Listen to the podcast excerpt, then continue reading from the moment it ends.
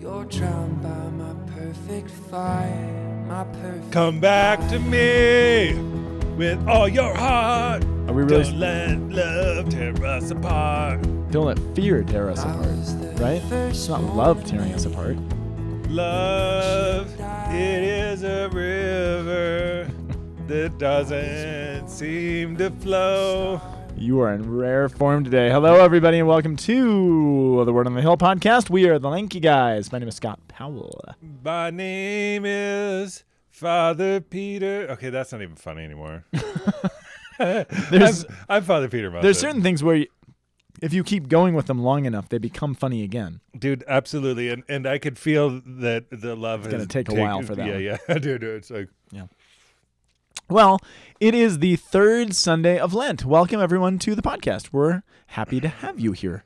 i just feel bright and sunny it was like the day started off wonderful and so i have like sunshine in my heart and then it got cloudy Just now. yeah so, So, I, does your heart have cloudiness now? I know i'm like a solar cell with capacity capacitation Capacity. dude capacitation is when you store electronics electricity in a capacitor so the, the So the flux flux capacitor is is a capacitor that is fluctuating in flux all the time. Oh my gosh, you guys, um, we're both sort of fried. It's the uh, well, it's only 1.30 on Wednesday. Feels like a long week. Yeah, that's because we got the podcast started a half an hour late. We had a lot of business to take care of pre-podcast, so We're you doing guys a- are catching us in rare form. and we're doing a Catholic Link webinar. Webinar! On, on April 8th. So we had to do like an introduction to we it. had to film like a little, a little tiny promo video for it, which.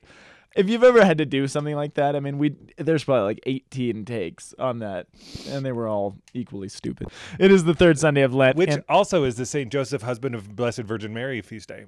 But Saint Joseph, husband of, but it's not the feast day of Saint. Wait, yeah, it's the feast of Saint Joseph. yeah, normally we could we get to fast. Usually, from, it's just called the feast of Saint Joseph. yeah, But but I've never heard the the full title before. Saint Joseph, husband of Mary. But this is the thing. Is um normally you'd get to be relieved from your fasting on that day, but no, It's on Christmas was on Sunday, so you can always determine. But it is, is partly of the leap year and all that stuff. We also sit in one of the only di- one of the few dioceses, not the only, one of the few dioceses that does not give a dispensation for eating corned beef on St. Patrick's Day. I'm having problems with my microphone. Clearly, I was talking to a friend of mine who uh, works for the Archdiocese of Denver, right? AOD in our parlance. But he lives down in Lone Tree, which is a suburb of Denver, for those of you who are not familiar. And if you know, the the line that divides the diocese of, of the Archdiocese of Denver from the Diocese of Colorado Springs goes right through his town. So he works in the Archdiocese of Denver, but he lives and goes to his church in the arch in the Diocese of Colorado Springs, which does have a dispensation for corned beef on St. Patrick's Day. Which means that I, when people ask me, I just say, just go south of C470 and you're living large. And eat it up. Yeah, so he can eat it at home, but not at work. Yeah, so it's like uh, you can't eat it at um, Flatiron, not Flatiron's Mall. It's uh, what's Park Meadows. Park Meadows. But you can eat at the adjacent place. Places. This is why the church gets a bad name because of this this kind of nitpicky discussion. Anyway, Dude, come on. Oh th- what else would we have to do in life if we didn't like nitpick the law just to make sure we get away with stuff? I need my corned beef. I'll eat my corned beef. All right, our first reading this week is coming from. Speaking of speaking of getting angry about food and drink, that does apply. All right, our first reading is from the book of Exodus, Exodus. chapter 17, verse 3 through 7. Water from the rock at Horeb. Move and judge our people. Then our psalm is the 95th one, That's right. And it's verses 1 and 2, and then 6 and 7, and then the 8 and the 9, and then we have one that is in the 8, which is responding. That's a good Roman, I mean, German accent. it's a great Roman accent. That's a great Roman accent, dude. I, I Can I educate you? yeah. That's, that's the Germanic tribes, the northern. Ah, thank Yeah. you. I appreciate it. Our second reading, speaking of which, is from the book of Romans. What do you know? Chapter 5, verses 1 through 2, and then jumping to verse 5 through 8. All about hope. And then our gospel is A long one. a longer form. Do they-. Is there a short form? Yeah, you can short form it, dude. You can always short form it. Oh, there it is. All right. Uh, our first reading is from Exodus. This is, okay. Oh. There's so much to say. Father Peter, I have so much in my heart that I want to share with the world. Dude, you've got a lot in your heart, and I feel colorful and like sunshine in my heart. I'm a capa- I've got capacitation. Yeah. So let me shine my light upon you and let you speak your words. All right. Uh, Exodus 17, it's the story of the water from the rock at Horeb. So if you remember the story, we are um, in the book of Exodus. So we're we're just after the we're just really at the moment that Israel has been released from their captivity in Egypt. Remember the 10 plagues, the Passover, the you know, the slaying of the firstborn son. All this stuff has happened. They've crossed the Red Sea. Uh-huh. In chapter 15, Moses sings his great song of redemption, right? The song of Moses that we've been saying, or of Miriam, right? It's Moses' sister that sings it. So there's this great song of salvation. God has set us free. We're not slaves anymore. We've crossed over. He's showed us these miraculous events. He's parted the waters. He's brought these plagues upon our enemies. And now here we are. And they get to the other side of the Red Sea, and there begins what um, Professor Mayan always said the worst family road trip in history. Where they're just, you know, how everyone just whines in the back seat in family road trips? That's Yeah. all of Israel for 40 years. Are we there yet? Is there any water? We're really hungry, Moses. Which I just always, you're not amused at all. No, I'm totally amused. But- I, I, well, because I'm just trying to fit in my joke that I've been waiting to tell you, which is your, what you're saying. It's a horrible. Ah. it's a horrible road trip. Yes, we're going to a place called Horeb. You should have held on, held on to that. We're not at Horeb yet. Oh, well, Did we I- say Horeb yet? Yeah, we said Because that's a good one. You that's a really. Come on, I'm been- I'm trying to build you up because that was a good one. Thanks, buddy. You bet, man. I really I mean it. I know. Oh my gosh. Okay. Um, in between, uh, chapter I don't know, um, 15 when they actually sing this hymn of redemption, and um, about chapter 24 or so. So right in between this point is what the ancient Israelites, the rabbis, called the Ten Complaints of Israel. Ooh. So there's 10 specific times where Israel will whine, basically, right? Which they said, of course, is sort of the juxtaposition to both the 10 plagues, where God was so tenfold faithful, they're tenfold whiny, and then, of course, the 10 commandments, which is coming on the other side. So there's kind of this giant chiasm of the 10 plagues, the 10 commandments, God working in these mighty ways, and right in the middle, 10 whines or 10 complaints of Israel sort of juxtapose what God is doing and our frail human whiny response to it, which is it's a fascinating paradigm to look at this in. Do you think that there's some uh, connection to the um, parable of the ten virgins? Probably. I, I doubt. it's, a, it's a great question. I, doubt- I I, I don't know. I've never it's worth considered it's it. worth exploring. I mean, I'm just throwing It's it worth out exploring. there. I, Yeah, yeah. I, don't, I just don't know off the top of my head. I, I'm I don't- I'm excited to explore that. Me too. All right. Um, but for now, out of those ten uh, complaints, there are what are called. It's kind of whittled down to three. So, do you remember last? Was it last week we talked about? Um, Mo, or uh, Abraham, Abram, rather, in the first reading, was given the sevenfold blessing. You're going to be a blessing, and those who you bless will be blessed, and those who you curse will be cursed, and you'll have land, blah, blah, blah, blah, blah, right? But out of those sevenfold blessing, there were three aspects of it that would be elevated to the status of covenant, right? The land, the name, the dynasty, and the worldwide blessing, which is what we kind of carry forth from that. So, in a similar way, here there's 10 complaints of Israel, but out of those 10 complaints, they are what we call the three cries of Israel. Okay. The three cries. And I think there's so much mileage here for the sacramental life and the New Testament and everything else. So do you remember what the three major it's the three biggest complaints. All center around three aspects. So okay. No water. water is one. No. Um. No. Hold on. Let's see. And then no quail. Water's the second one actually. No. No. or no, is water the first? no meat. Yep, meat. No honey. Well, you know it. No, No. not honey. no car. We're out of no money. No honey. No car. Uh, uh, that was that was the, A the rap. yeah. One of your one of your kiddo it's rap the, songs. It's the celibate uh, thing. So. What is it? No money, no honey, and no. Oh, it's poverty, chastity, and obedience.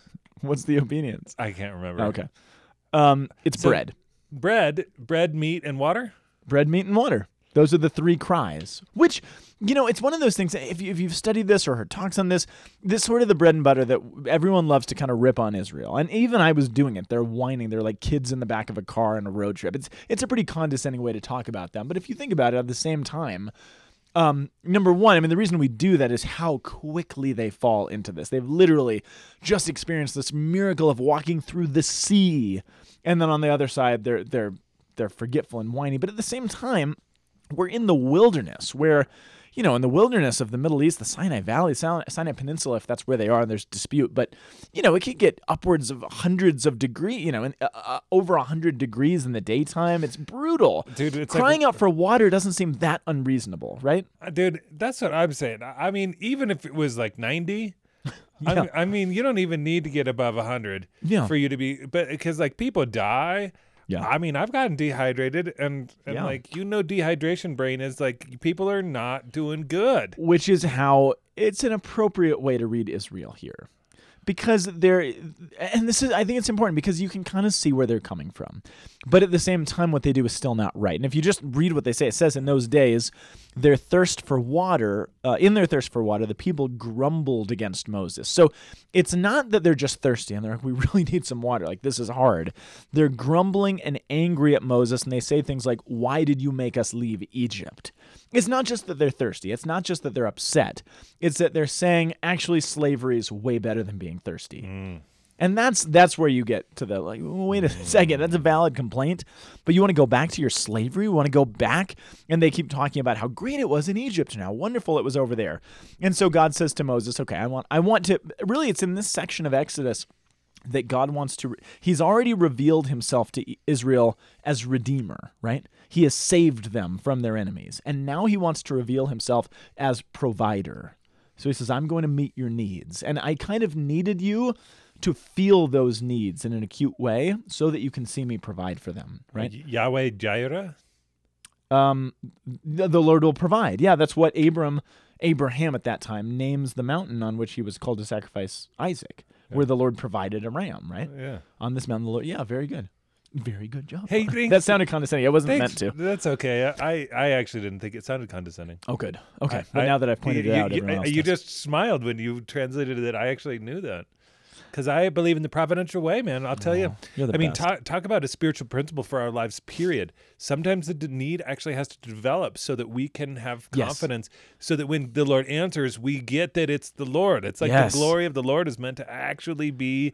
Um, because Yeah. if you've ever tried to give somebody an answer to a question they haven't asked, they Yeah. don't really care. That's true. Forty-two. That's the that's the number of everything, dude. Oh, this is this is the whole show of Jeopardy. Giving the answer to a question that has not been asked. Anyway, That's- sorry, that's neither here nor there. Dude, and isn't 42, according to Hitchhiker's Guide to the Galaxy, the answer to everything? Yes, I think so. It is. That's why I said that. And that's why Let's I go. keep Let's go with that with you. being why Yeah. I said that. Okay. Um. Okay. So so God recognizes this. He says to Moses, "Okay, here's how we're going to deal with this. You go over to that rock over there. See that rock? I want you to strike it with your staff, and it will start to spring water. And it's uh, apparently, I mean, this is a huge group of people here. We're talking about a whole nation, and it's a mixed multitude. So there's Egyptians, there's other nations. That, I mean, this is a lot of people. I don't know how big this rock was, but however big this rock was, it's giving out water that's able to sustain all of these people. So this is a pretty big deal. So he strikes the rock, he gives them water, and it's named Meribah and Massa, which means what? Testing and and um, whining or something. But it has to do with testing and being tested and, and unsuccessful at that. Um, where they to remind them uh, we didn't buy it. We didn't really believe it. We were super skeptical and whiny but the lord provided for us anyway. And it's this reminder that's supposed to sustain us. Now of course all of this should remind us especially in the season of lent of jesus out in the wilderness who is also thirsty who is also enduring this testing and this temptation but of course is faithful. Now here's what i learned that i found interesting and i've never seen this before. Okay. the rock of horeb shows up twice in uh, in the old testament do you remember the second Oh. time? And I know that you do. So here's this time God provides. Isn't uh, the second time when Gideon is getting his army and they have to like No. lap it up with the, their tongues or No, dishes? no, that happens. I don't think that's the same thing though. That's not at Meribah Massa? it has to do with Moses again. It's a very important moment, at least in Moses' life. oh, do you remember? w- It's not a horrible moment? It is a horeb moment. Uh, now you pulled it out again. Good job. Well, was it the first time that he um, came through the desert? Because I know that he did, did. I mean, when he left Egypt, he had to come through this desert once, didn't he? Uh, no, it's not that. Yes, that's true, but that's not it. Don't know. It's um, it, it's recorded in the book of Numbers. I think it's Numbers chapter twenty. But they come back to this rock again, and God tells Moses to um, basically, well, it's the rock of Horeb that will cause Moses to never enter the Oh, promised because he's supposed to speak to the rock, eh, but he hits the rock. but he strikes it because he was frustrated.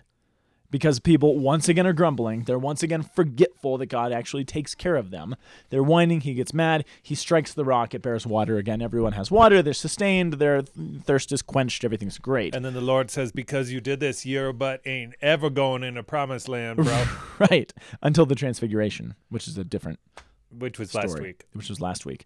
But um, so I don't I don't really want to talk about Moses' punishment or whether that was just or not or how to deal with that.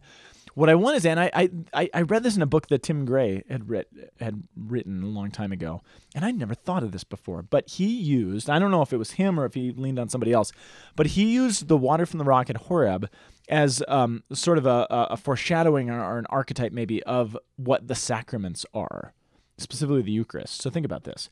There is the first occasion here in Exodus 17 where Moses has an action. He strikes the rock, and that striking, that action causes the rock to bear forth water that's going to give life to people.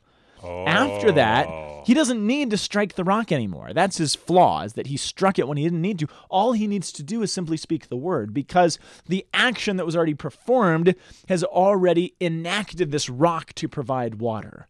And all he needs to do to tap into that already existing reality is speak the word and the water flows again. And he uses an analogy for the sacraments. So, you know, it's, it's the whole Catholic thing that we don't believe when Catholics go to Mass that we're re sacrificing Jesus again and again and again on the altar. Jesus was sacrificed once for all. And the words that you speak are enough to make that present to us again, which I thought was a really cool analogy, Dude, that is isn't it? powerful good. Yeah, I'd never I'd never seen that before, but it was a really understandable way of wrapping our minds around the sacraments I because I it think makes it's- present something. Yeah, and and also why it's um I mean why it's actually significant that you don't that he was really not supposed to hit it. I mean like Right. you could see how like the Lord had the really beautiful plan and how Moses had a bad day and caused some real issues. Yeah. Uh, that have long-term consequence that if we understand them i mean at least the lord like did have an opportunity for us to see that but like it's taken a lot of weeding through to get there It's probably a terrible analogy, fueled by too much Red Bull, but I just imagine you showing up at Mass and be like, I don't know if Mass is going to work this week, so I'm going to slaughter a lamb in the church instead, just to make sure. Like, you don't have to do that any longer. Oh. It's kind of the equivalent, though. Or- He's like, I don't really buy that this is going to happen. My word is not going to make this water come out. I've got to strike it again. or it's Jansenism, It is kind of Jansenist. and and it's also it's almost like the like, like the the the guys what is the Jansenism, Father Peter? uh, it's like the guys in the Philippines who crucify themselves on Good Friday, Right. like and you know bleed out and like do the thing, like they, Feeling like they need to do this again. yeah, yeah. Yeah, that's a better example. It's like no, you don't. You actually, Jesus was sacrificed once for all. You don't need to. We don't. Uh, it's like the the Protestant complaint. Like, do you re-sacrifice Jesus every time? And you're like, no, no, Yep. no, no. We're just entering into the eternal moments. It's- card, Your word that represents it. oh, dude. That's us. that's a really It's cool. significantly beautiful. Thank so I you. credit I credit Dr. Tim Gray for that. I just What up, Tim? and it was one of those things that's this kind of one of his more obscure books. It was just kind of in passing, and I was like, that's really amazing. So anyway, which takes us to Psalm 95. Which, if today, I, I- I think about the connection here. If today you hear His voice, harden not your hearts. yeah. It's going back to the word. Uh-huh. Moses doesn't trust the word of God will be efficacious, Uh, right. at least coming out of him. So what does he do? In a certain sense, he hardens his heart and he whacks that rock. Again, I don't want to make this all about Moses because again, what are the people doing? Well, they saw this event. They heard the words of God spoken through Moses. They too hardened their hearts so that the place became Meribah and Massa so they could always remember, oh yeah, we didn't hear the voice of the Lord or we heard it and we ignored it and we hardened our hearts instead. I mean, that's why this psalm ends by saying, uh, Oh, that today you would hear his voice, harden not your hearts, as at Meribah, and on the day of Massa in the desert, where your fathers tempted me. They tested me as though they hadn't seen my works. Literally, as though they hadn't literally just crossed a sea that I had parted for them. Which is uh, so shocking and uh, kind of absurd to us. But again, we do that in all sorts of ways every day. I mean, there's so many ways that God saves us from ourselves or, or whatever it is, or brings beauty out of a hard or bad situation, and then we turn around an hour later and sin against Him and forget that, oh, yeah, He did totally take me out of that or provide for me or my life or my family or whatever it is. Yeah. Oh, yeah, I forgot about that. That was my whole homily this last weekend. Oh, see? I wasn't at your masses. You did the evening ones. Yeah. Um, the other thing I just want to say about the psalm, there's a theme that runs throughout the psalm, both that God works through his elect, like people like Israel, and he works through creation. And I think that those two uh, kind of tandem themes that show up in Psalm 95 are really, again, applicable for the first reading because he's trying to show his elect, Israel, the people of God, the light to the world, through what? Through creation, through matter. That this is how he's going to provide for the world, which all of it is so utterly sacramental that it kind of makes my head spin. Because what are the sacraments? They're things made through matter. They're, they're ways that God enacts his grace in the world through material things, through water, through bread, through wine, through oil, through human hands, through the words of forgiveness and confession, you know, all of this material stuff. Yeah. Which is what Psalm 95 is all about. That God uses his stuff to show forth his glory. Yeah. And that's so profoundly evident in the story of the rock at Horeb. Yeah. Thirst, sacrament, complaining. Maybe that's the name of the podcast Thirst, sacrament, complaining. because it, it does flow through all the rest of them. Yeah. Flow. Get it? Uh, like water. um, Thanks, man. All right, the second Dude. reading. that was, dude. You've got a, you got sweet flow, bro. Whatever, dude. Second reading comes from Romans. I am convinced this is part of my doctoral dissertation, Father Peter, Talk to me, Ace. that uh, this passage from Romans is the heart of Paul's all of Paul's theology. Romans five is big, man. It's. I mean, I, I've had a lot of conversations this year about the importance of Romans five. Have you really? Yeah, yeah. A lot of people. I even had somebody the other day, and I, I said something. They were like, "Romans 5. Nice. It's a powerful passage. Thank you. You're welcome. So he begins by saying, Brothers and sisters, since we have been justified by faith. Remember what justified means for Paul? We sometimes eh, because Entrance of into the family of God. Yeah, we confuse this because of the language that surrounded the Reformation and modern Protestantism and, and American Christian thought. Justified, sal- justified, saved, redeemed. They're all these kind of amorphous, weird words that kind of blend together for us. Yeah. But for Paul, in the first century Jewish concept, to be justified didn't didn't mean to be saved. It didn't just mean to go to heaven when you die. It didn't mean any of those things. It meant to be justified meant exactly what you said: entrance into the family of God. Mm. You can enter into the family of God and still blow it and go to hell or something. You know what I mean? Yeah. doesn't really apply to that. I mean, obviously it's part and parcel, but justified means how do you, this is the the debate of Paul's letter. This is where I think so many of us today misread St. Paul, misunderstand Romans. I think his most important theological book because we think it's a book all about how to get to heaven when we die. But really it's a book about how do you get into the covenant family of God Ooh, now we're talking. which is in the Old Testament it was through circumcision. It was through this action. In the New Testament, it's through baptism, with grace working through that, and we become because what's and the reason I point that out, the reason that's so significant is that when we make it about what happens to us when we die. These letters and these words become kind of escapist to us. Mm. It doesn't really matter what's happening now because I just hope that someday I can get out of here and go and be with him in heaven, which is good. We should hope for that. Right. But I also hope that I could live out the life He has for me right here and now today because I am a son of the true living God. Yeah. That's justification. It's here and now I am called to live out His grace and His mercy and all of those things. And that's what's so much more important for Paul than merely what happens to you when you die. That's important, Right. but it's a here and now deal. Again, why does this apply? Well, it applies because for the Israelites, they're a little too concerned about the right here and right now. I am thirsty at this moment, and I cannot see outside of that. I'm hungry at this moment, and I cannot see outside of that. Um, and what Paul goes on to talk about, well, here's what he said. Here's here's the image that I love. I love this image because somebody that I studied under years and years and years ago wrote or drew a crude little drawing on the chalkboard, and it's always implanted itself in my head. But what Paul goes on to say, since we have been justified through faith, we have peace, shalom, with God through our Lord Jesus Christ. Jesus has reconciled the break between God and humanity. We have peace again. Through whom we have gained access by faith to this grace in which we stand, and we boast in the hope of the glory of God. We have gained access by faith in the hope uh, to we have gained access by faith to this grace in which we stand. This grace in which we stand always resonates with me. And so the image I always get of this person who wrote this on a chalkboard, they drew a little picture of a snow globe with a little person standing inside. So imagine you're standing inside of a snow globe Okay. that's shaken up, and what's the stuff falling all around you? It's God's grace. And now you have access to literally just reach out and touch and grab all of this grace that is surrounding you, that is falling upon you like snow in a snow globe, that is surrounding you. You are standing in the midst of it, just accept it, take it, Yeah. partake. And I'm picturing that that scene, that image that's implanted in my mind reminds me of what's happening with Israel in the desert. They have no concept Yeah. of really what God has done because for them it seems like this distant, far off, powerful, you know, ab- uh, I don't know, just sort of far off reality instead of just no, just just take it. God has set you free. You're free. Claim that identity. It's right there. You're standing in the middle of your freedom. Oh, you're thirsty? Here's water. He'll provide it for you. You're really hungry? A flock of quail will fly over you and start falling from the sky. and I'll give you banana bread. And banana bread and manicotti and mm, uh, manna Man, witches. man witches.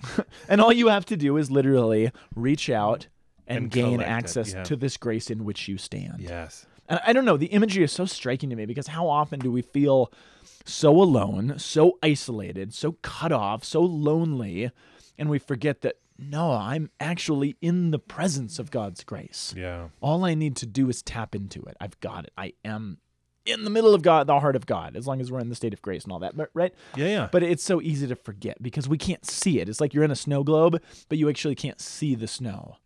But you can touch it, and you can feel it, and you can experiencing it. Yeah. You experience it, but I don't know it's like being in much a, mileage there. But it's like being in an aquar- in an aquarium. It's just actually you're totally immersed in it.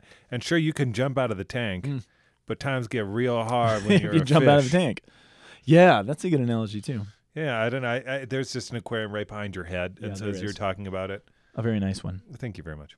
But yeah, he goes on to talk about the hope that does not disappoint. You're not going to be disappointed.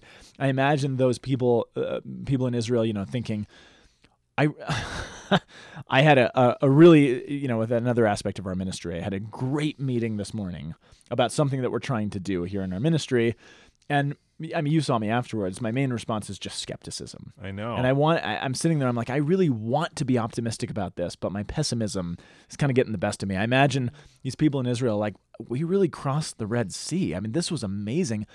I want to hope that this is real and this is true and we're being led somewhere, but I'm real thirsty and everybody around me is complaining.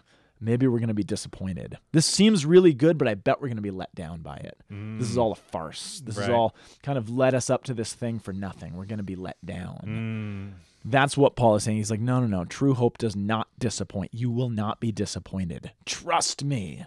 Keep walking. Keep moving forward. There's going to be water. There's going to be birds to eat. There's going to be bread. There's going to be manna. Keep walking because you're not going to be disappointed. I don't know. I just, it's so uh, striking to me the way he says that. yeah, That's all I got there. dude. Which leads us into the desert Takes us right to Sychar. to Sakar, to a woman who is also thirsty yeah. A And to- thirsty woman. and and a thirsty man. Yep. In the desert, quite frankly. That's what I said. Oh, did you? Yeah. Oh well, it's a good, it's, a good, it's a good one. Yeah, so it's the famous story of the the Samaritan, the woman at the well. Is how it's kind of commonly understood. The Samaritan woman at the well. It's John four. With the woman who's not well. Ah, Ah. she's not well. There's all these. Oh, this this story is so great. There's so many. I'd love to just. We don't have the time for it, but I'd love to just like go line by line because this is one of those ones Oh, that you can yes. just dig.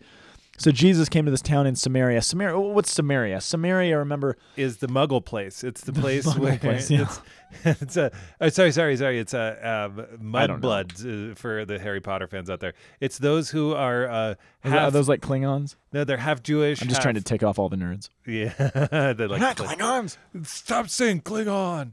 No, it's the the people who are um are half Israelite, half Canaanite nation folks. Yep. Those are the Samaritans. The, the inter, intermarried with Yep. the nations. It's it's it's uh, half Jews. So Samaria specifically was the capital city of the kingdom that broke away when Israel divided in its civil war. Right. Oh, So it's and, and in the time of uh, in the time of the breaking, you remember when the the kingdom divided, the, the the nation of Israel divided two tribes and ten tribes. They had their big break, their civil war.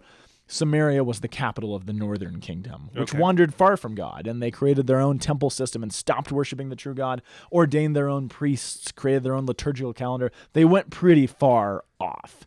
Okay. So, it's not just that they had married with the nations, but that Samaritans. that was the icing on the cake. Okay, so really for them it was like it was like um somebody who had apostatized and Well- then proclaimed the apostasy and said like this is who we are and this is how we're going to be and and in your face. This is a, I I find this a fascinating story. So I just was going over this and I do that Bible study with the focus team and we were talking about this last week. Yeah. It's a fascinating story. So, you know, when the kingdom divides in two, God actually says because really of the sins of Solomon, he's like, "Look, this kingdom is going to be ripped out of your hands and I'm going to give actually authority to somebody else."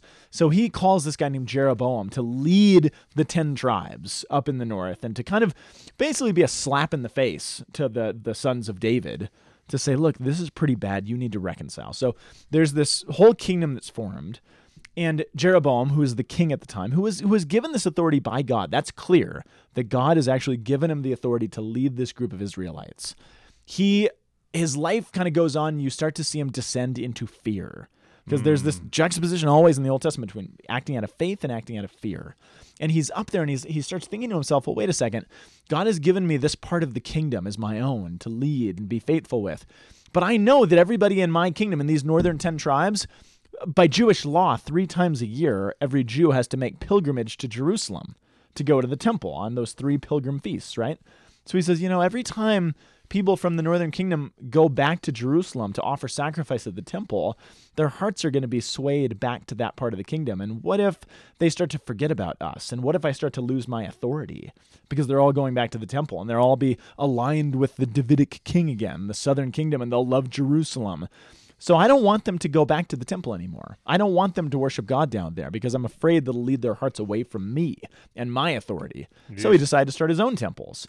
So he created a temple in Bethel and one up in Dan from border to border of his territory. And he brought in false gods and he ordained new priests who were not Levitical priests. And he created a whole new liturgical calendar. He created this alternate liturgical universe that was not Jewish any longer because he feared that, you know, the sympathies with the southern kingdom. It's really ugly. It is. And he That- brought that'd in all be a these good episode title or or just like a, a good album name. which Um, alternative liturgical universe. alternative liturgical universe. So that's the primary re- I mean, first and foremost, that's why the Israelites are the, the the Jewish people rather are like, yeah, the northern kingdom stinks. They're a bunch of jerks. They apostatized. They were super public about it. Samaria was their capital. By Jesus' time, Samaria is a region, but in that time it was a city. But so yeah, and then and then later on, of course, Assyria comes in, destroys the northern kingdom, and force. Uh, it doesn't seem like it was that hard of a sell, but they forced the northern kingdom to intermarry with those five other nations, so that their blood gets their bloodline gets lost. Israelites, there's no distinguishing those ten tribes anymore, and the whole national identity fades away. But for the Jewish people, that was just the icing on the cake. That was their punishment because they apostatized, because they walked away, because they they wandered far from God. Because they went off roading. They went off roading, which you should never do liturgically. No liturgical off road. Maybe that's a good title too. That's a lot. So anyway, so that's where Jesus is, and, and it's Yeah. clear in the Gospels that the Jewish people hate the Samaritans for Yeah. lots of good reasons. You can kind of see why. yeah, for sure. So there was this woman. He th- they're at a well. It says it was about noon. It's really significant that it was about noon because Hot it, it's as hi- the hinges of Hades. hot as the hinges of Hades. I mean, seriously, if you've ever, if any of you guys listening have been to the Middle East, you know, in the middle of the day, this is the time of day that could literally kill people. It's so hot. So you didn't go to a well at noon. So that means if this woman's going to the Unless you- well, unless you were trying to avoid something, right? Exactly. or someone, or avoid other people at the well. Yeah. because like you know, you, you everybody got to get water, and and Mm. I mean, it's like water cooler talk. You know what I'm saying? Like you, I do. Yep. Which is the the for the Bible, the water cool the the well is is their version of of like Nightclub. Tinder. Tinder. It's the It's where you go to. It's the Tinder of the of the Bible world. Wow, I might actually say that on Sunday. I hope that you do. If you're listening to You this need to cite podcast, me. you- yeah, exactly. I'd be like, I'd be like, the well was the Tinder of the ancient world. It was. That's where you go to meet somebody. Somebody. Yeah, yeah. So here's this woman at a time that, you know, she thinks nobody's going to be there. And here comes Jesus. And she's probably shocked. She's like, What are you doing? Not only what are you doing here at this time of day? This is not the good time to come. But why are you talking to me? And if you're talking to me, does that mean you're trying to hit on me? And she realizes pretty quickly. She's like, You're Jewish. You hate us.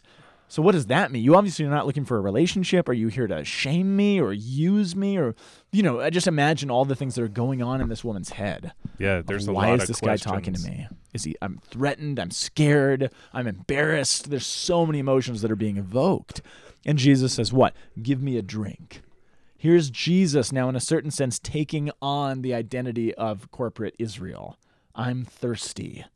But instead of whining about it, he simply asks for a drink. I don't know if there's any mileage to that, but I'm Mm, just I thinking like that. Okay. Jesus' thirst is, exp- is expressed. Yeah. The disciples go off into town. They're like, we're going to go to 7 Eleven and get some stuff.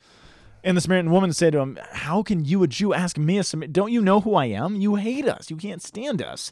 How are you even talking to me? What's, what's the matter with you? Um, it says, For Jews have nothing in common with Samaritans. Now, of course, that's not entirely true, except half of our blood relationship, right? Except that we are actually siblings. Yeah. But we're just siblings that have lost one another and are cut off and hate one another. Yeah. Yeah, but that's the, there's an irony into what she's saying. There's a lot in common between Jew and Samaritans, but it's there's a wall put up, right?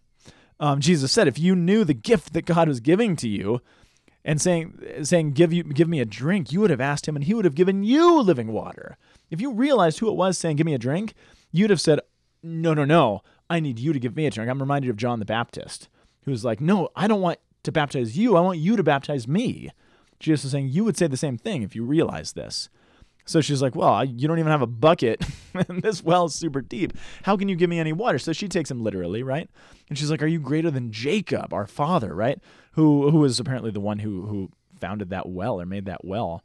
And she was like, Everybody who drinks from this well is gonna be thirsty again, but whoever drinks the you know, the, the water I give him will never thirst. Jesus is clearly talking sacramentally, relating this back to the first reading, right? Ah, He is thinking sacramentally. She's hearing literally, I'm thirsty. There's no bucket. How much water are you talking about here? How deep is this thing? Jesus is talking sacramentally. No, there's a different kind of water for you to tap into. Um, where do we go? Jesus said to her, She's like, oh, okay, well, well, give me this water because I don't want to be thirsty anymore. I'm really sick of having to come here in the heat of the day. So hook me up, Jesus. Yeah. And what does he say? He's like, okay, well, go and get your husband and then come back here. Which would tricky Yahweh. I mean, come on, tricky brother. He knows what he's doing. Like it- it's actually it's very interesting because it's rare that you see Jesus capitalizing on specialized knowledge. Oh, I wonder if that's true. Is it rare? Because I feel like he does it a lot, but I can't think of any good examples. Maybe you're right. That's worth meditating on. I mean, like like he he he knows yeah, everything. Yeah, but I guess it- you're right. But it's usually he doesn't actually Yeah. like like act out of it. I mean, uh, usually uh, as Well, because he does stuff. I mean, he knows about Zacchaeus. He's got. I mean, there are moments that Yeah, are punctuated where where he where he uses um, an extraordinary knowledge. But this one, he's like he really seems to like he's going for something. He's going for the jugular out of specialized understanding. I don't think I don't think he's tapping into a specialized understanding here.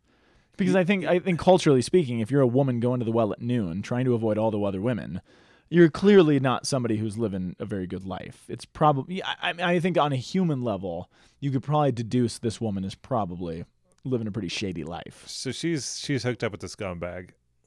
or she's a prostitute perhaps or she's you know any number of things um but i think i think there is a certain amount of human knowledge and logic that that jesus could just be tapping into Like, Okay, cool. yeah you wouldn't be here if you were living a, an upright respectable family life something's something's up Something something's going on. So give me your husband.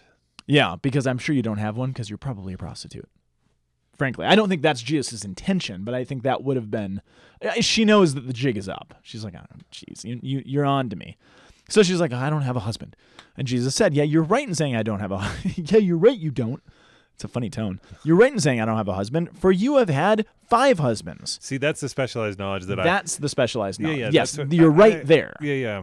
yeah there, there yeah there's two things going on that one is like mm, It's like I, I know what's happening, but Now, here's where- but but this is the thing is that th- there's an interpretation mm. that that that he understands about Samaria Samaria Samaria as a whole Yes. about the adoption of five different gods. Well, this is the thing. This is a biblical principle, oftentimes, or a, a technique, I suppose. Oftentimes, and John loves this. John loves using this technique. Often, one person, although they're a real literal person, I don't think she's made up or anything. Right. She's she's a literal person who represents and sort of embodies a number of people. Right. So, in this sense, her job in the narrative is to embody Northern Israel, is to embody this people, right? She is real. She has a real story. She's a literal person. But again, she's made to stand in for something bigger than just her. Right. What's bigger than her? Well, like we said, I mean, if you know the story of the Northern Kingdom, the icing on the cake, the punishment for their huge sin was that they were intermarried with five nations. Oh, is that what it is? Yeah. Okay. Wait, are you joking? No, no. Oh, I, I thought s- you just said that before. I said five gods. Oh, well, those nations brought with them their gods, Five of gods. course. Okay. But it specifically, they were called to, I mean, it's much more explicit than that. They were forced to intermarry. And part of the complaint that southern Israel had was, well, when Assyria made you intermarry with all those other pagan nations, you certainly didn't put up much of a fight. And you get the impression that they were happy as could be to go along with it and intermarry and throw away their identity and worship the gods that came along with it and everything else. At least that was the Jewish perspective on it. yeah. So yeah, you you personally have probably had five husbands, and or five lovers or whatever it is, and so has your people because I know your history. And then the, you get the kicker, and the one who you have now is not your husband, which I don't think, and this is me. I don't think he's saying the one who you're living with, you're not married to. Maybe that's a possibility. But literally in that moment, who is she with? Jesus. She's with Jesus. And there's a translation. You can either translate that as husband or as Lord. And Lord, and maybe it was because of patriarchal society, Lord was another way of referring to someone's husband. So you could read this actually grammatically as saying, the one who you are with, who you are with now is not your Lord or your true Lord. Whoa. She's with Jesus, who is actually not her Lord because she has not identified. Neither has the northern kingdom. Neither have the Samaritans recognized, even though they've married and gone after all these other gods and husbands and lords, they haven't recognized the one who is truly their God, who happens to be standing smack in front of this woman. Mm, yeah. He's like, I am. And then, you know, she goes on, she's like, she, she seems to understand. She's like, what you said is true. Sir, how can you, are you a prophet? Our ancestors worshipped on this mountain, but you say the place to worship is in Jerusalem. So there's debate. We understand we don't, we don't get each other. The, the North, the Samaritans, so the Jewish people all expected a Messiah to come back in the likeness of David, right? They expected a new king, a new Davidic figure to come forth. Absolutely. But in the northern reaches, there was still expectation, but it was slightly different. They expected it was called the Tehom, Uh, not a Ju- new Jeroboam. not a new Jeroboam. He was a schmuck, but they expect it was it was called the Tehom, I think. Um, and what they expected was not really a Davidic king, because remember, there's pretty What's big what's issues. the take home on this? It's The- more the- of a- the take home. Ah, that's good. It's a prophet figure, and it's really more akin to somebody like Moses than David. That's Oh, who they're okay. expecting. A Oh. prophetic sort of lawgiver.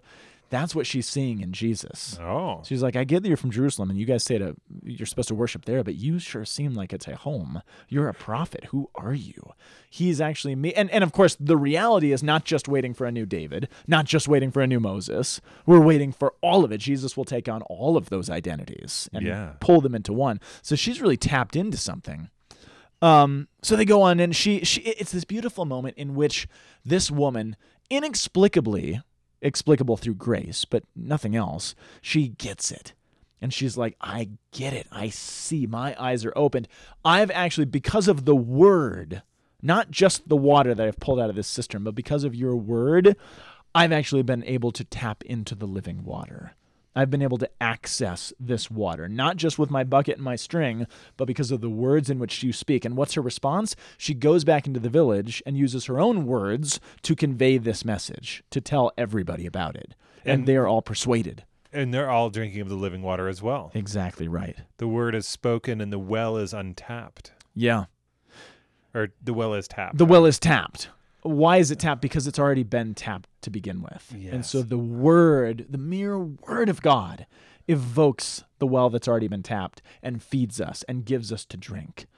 I was uh, I wanted to go into there's a whole bunch of prophecies in the book of Hosea that talk about Israel being in thirst and being led out into the wilderness and somebody coming who's going to quench their thirst, which is Hosea prophetically embodying the story of this woman who I know is actually described in the form of she. He was called to marry a prostitute, and there's these prophecies.